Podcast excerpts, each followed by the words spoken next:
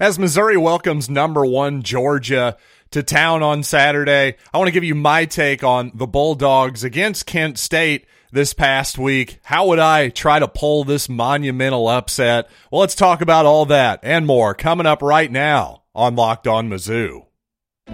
You are Locked on Mizzou, your daily podcast on the Missouri Tigers, part of the Locked on Podcast Network, your team every day.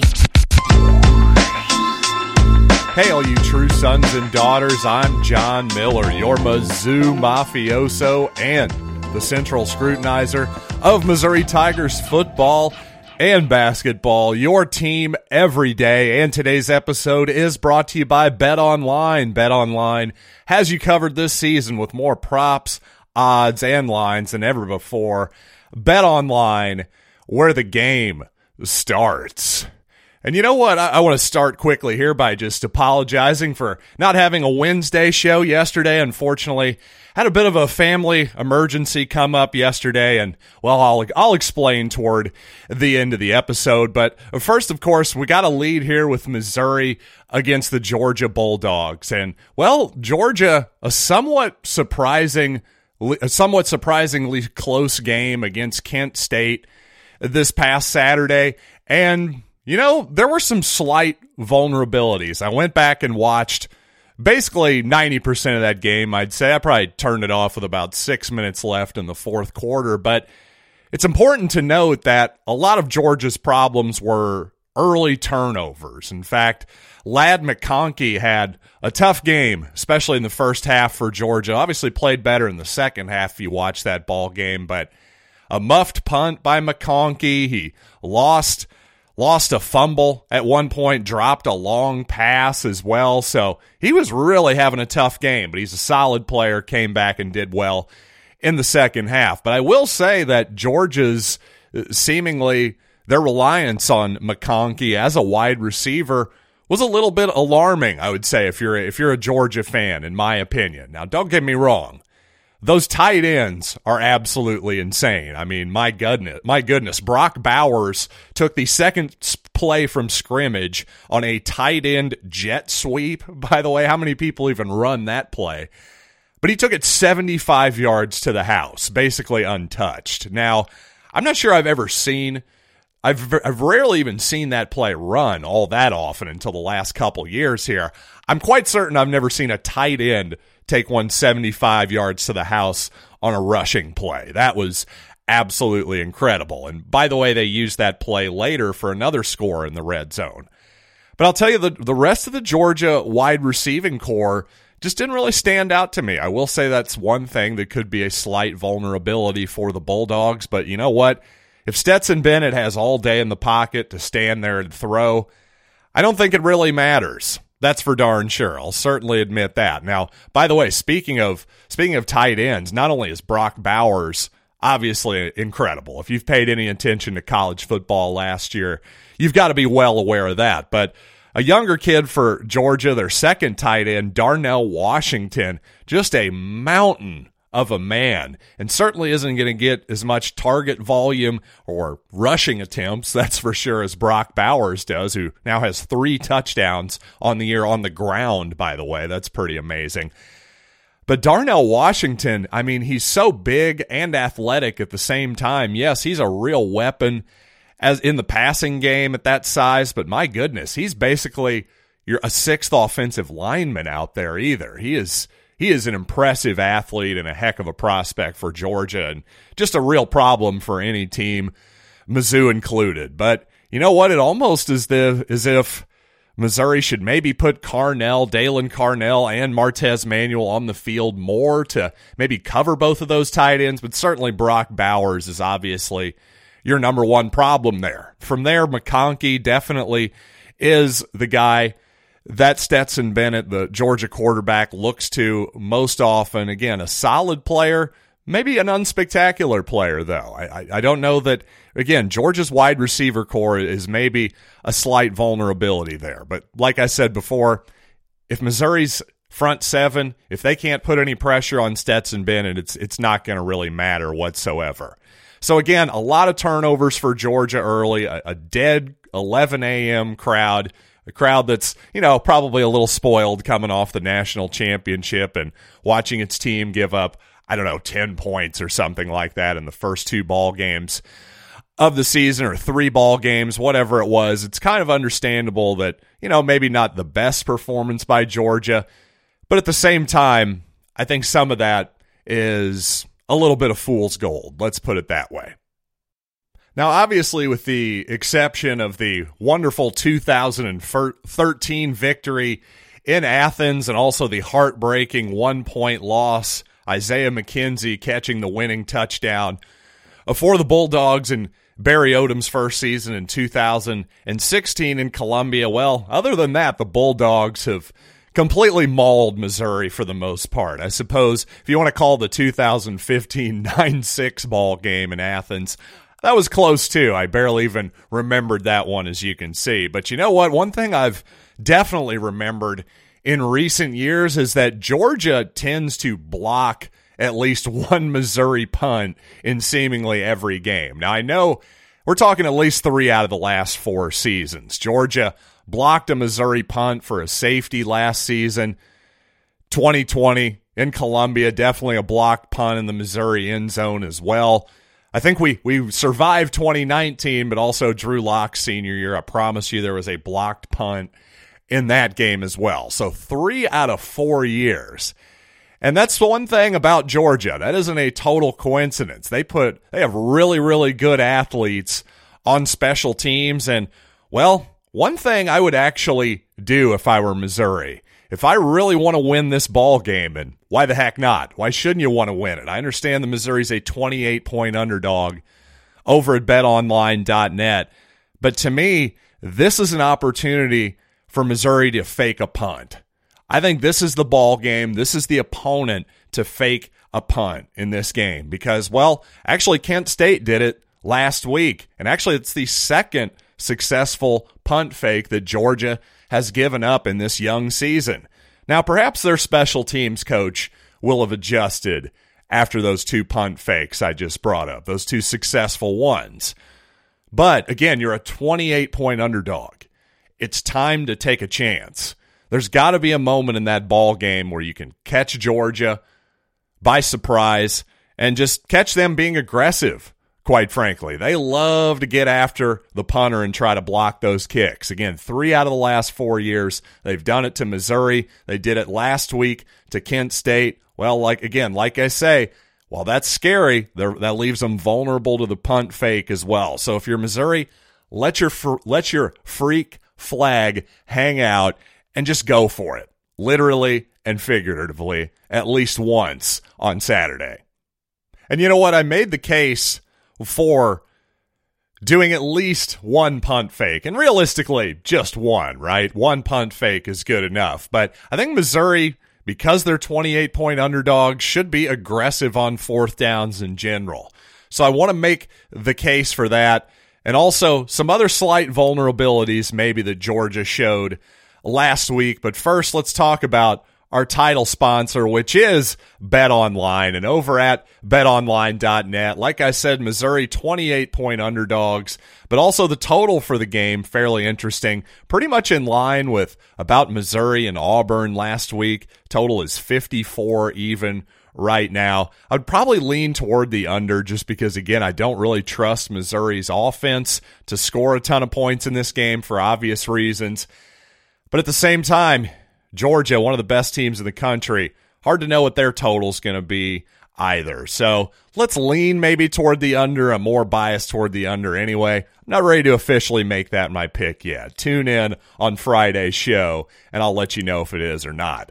But no matter what you're into, whether you're into that particular bet or not, there's always, of course, dozens of college football games to get into. The NFL, the NBA's coming, hockey's coming, mixed martial arts, the World Cup is coming. Of course, club soccer is all going on. Well, guess what? They've got you covered with all of it over at BetOnline, where the game starts.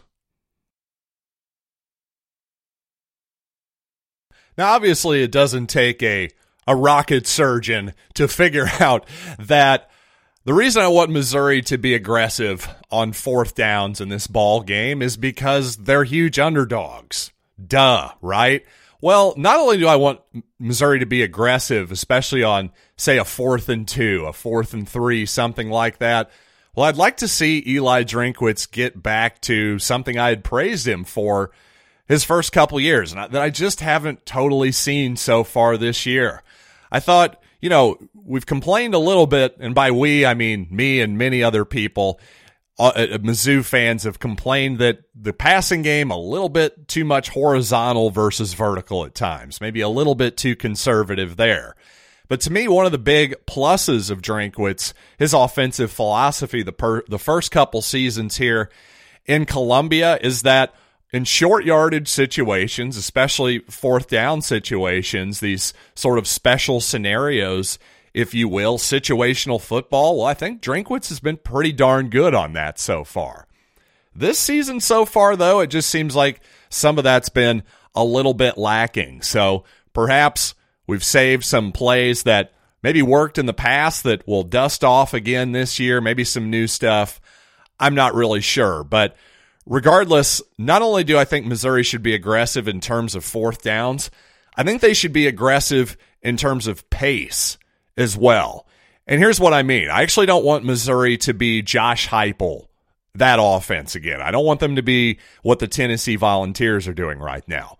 What I do want them to do, though, is to hurry up the line of scrimmage, and if they find a personnel group that's working, well, stick with it for a few plays and force Georgia to keep its same defense on the field, because potentially, in theory, that could negate some of their depth advantage. That's something that obviously with the 4- and 5-star prospects that they just pile on each and every year for the past few seasons since Kirby Smart has been the Georgia head coach, clearly at some point they're going to have a depth advantage. So if you're Missouri, try to negate that. Try to just make it your first string against your first string, because I actually think you've got a better chance with that, while still obviously you're at a disadvantage, but I still think you have a better shot there than allowing Georgia to constantly rotate defensive linemen. I really think that that's something that Missouri should consider. But again, not Josh Heupel. I don't want them to snap the ball with 30 seconds left on the play clock. Get up to the line, look at it, don't allow them to substitute because you don't substitute, and then come off, look to the sidelines, take your time, and get into the right play. I think that's at least something that could at least potentially give Missouri a slight advantage. Now, by the way, this next take is going to be ironic because I just said that we Missouri fans like to complain about horizontal passing, especially when it's not working, right? Well, if you watch the Kent State ball game, they actually got probably their biggest chunk plays, and some of their most effective plays were screen passes. And screen passes not only to the wide receivers to the outside, but also to the running backs as well. So I will say that, by the way, if you do happen to hit some big plays against Georgia, and it's possible they can be overly aggressive at times, but I'll say this, you better get it into the end zone, because if they shove you out at the 2 or 3 yard line, their red zone defense is brutally stout, to say the least. So if you get a couple shots at some big plays, you better pound it into the end zone, probably on that very, very snap. And speaking of the red zone, offensively, well, the Bulldogs sort of do their version of sort of a hurry up and wait offense that I just described here. Almost the opposite, though, because one thing Georgia that Missouri's defense has to be ready for in the red zone, or really any short yardage situation, if Georgia is just sitting in the huddle and waiting for the clock to bleed down, the play clock that is, and they still haven't exited the huddle with about 15 seconds left on the clock, well, don't relax if you're the Missouri defense. In fact, get lined up right now in the defense you want to be in, because Georgia is going to break the huddle with about 9 seconds left on the play clock, line up as quickly as they possibly can, and immediately snap the football. And in fact, if Georgia does that, maybe be ready to jump off sides even. jump the snap count, okay? And don't worry about being offsides, because if it's first and goal from the 2, well, guess what? That extra yard probably worth the risk of giving up to try to get some big havoc tackle for loss play. But when Georgia does this, seemingly they're either going to do one of two things. They're either going to line it up when they snap it quickly. They're going to run a quick run play, probably a dive play right up the middle of the teeth of the defense, or it's just a quick throw out to the running back in the flat. That seems to be their weapons of choice in that particular situation. So if you're the Missouri defense, be ready for that, especially in those, again, red zone, real special, short yardage type situations, because that's something that they like to do, and they do it very effectively. And obviously, watch Brock Bowers coming around the end on those tight end jet sweeps as well. That's a real unique look for any defense. But obviously, this is going to be a huge challenge for this Missouri defense, which has, for the most part, been pretty darn good so far. And coming up, it sure seems like Harrison Mevis still has all the confidence in the world after missing a potential game winner against Auburn this past Saturday. And maybe more importantly, his teammates have all the confidence in him still as well. But I'll tell you, I know something that you should have confidence in, and that's LinkedIn Jobs, because these days every new potential hire can feel like a gamble for your small business. But you want to be 100% confident that you have access to the best qualified candidates available. Well, that's why there's LinkedIn Jobs. And LinkedIn Jobs helps you find the right people for your team faster and for free. You see, they helped my small business do it. We found some dance teachers on LinkedIn Jobs. Good stuff, good people. Really just helped quicken the process and really made it a successful one at that, with their simple tools like screening questions where you can narrow down your candidates with the right skills and experience. It's why LinkedIn Jobs helps you find the candidates you want to talk to faster. Post your job for free at LinkedIn.com/LockedOnCollege. That's LinkedIn.com/LockedOnCollege to post your job for free. Terms and conditions apply. Well, I think Missouri fans are still smarting a bit after that heartbreaking loss to Auburn, but to the players' credit, it seems like they're trying to take a next play, next game, 1-0 mentality, whatever cliche you want to use. And Harrison Mevis said recently, "I'm as confident as ever." And in response to that, on his Twitter page, Ennis Rakestraw, the Missouri corner, said, "Taking him over any kicker, no matter about the game. He made game winners and clutch kicks since he been here. Hashtag Mizzou, hashtag thicker kicker." So I think what that speaks to is, number one, I think those type of moments when your teammates over the years like that, Rakestraw and Mevis, their times have intersected here. And I think when you have those kind of moments with your teammates like that, game winners against Arkansas, that kind of thing, it creates bonds and it creates confidence in your teammates. And I think it takes more than just one bad moment to shatter that confidence and that camaraderie in a locker room. And you know what? It's that kind of camaraderie that sort of makes a football locker room like a family. And, well, sadly, unfortunately, the reason I wasn't here yesterday is, lost a member of my family. We had to put down my dog, Porter, unexpectedly yesterday. Porter was about 16 years old. He was a really good guy, a mixed lab breed. We had sort of seen this coming for a while. I hate to say it, but it's always a shocker when it happens. But I'll just say, speaking of family, it really felt like my dog Porter and my other dog Riley, the Westie, who we had to put down a few years ago, well, they sort of made my wife and I family before we even were family. And that's kind of one of the beautiful things of dogs, I'll tell you that, because, again, like I said, before my wife and I even got married, it really felt like those dogs sort of completed the circle. And, it's sort of a beautiful thing. So, hey, Ladies out there, if you want your boyfriend to propose, get a dog. They bring the whole thing together. Just trust me.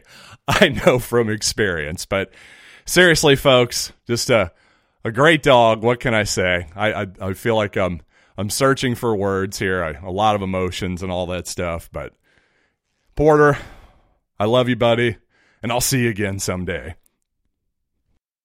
So, with all that being said, before I become a complete mess here, let's get out of here. And by the way, definitely check out tomorrow's program. I'll have my official pick against the Bulldogs and probably a little project run play as well. We'll see what kind of uniforms Missouri comes out with. Hopefully not gold helmets. Fingers crossed. But anyway, until then, I'm John Miller, and thanks as always for listening to Locked on Mizzou.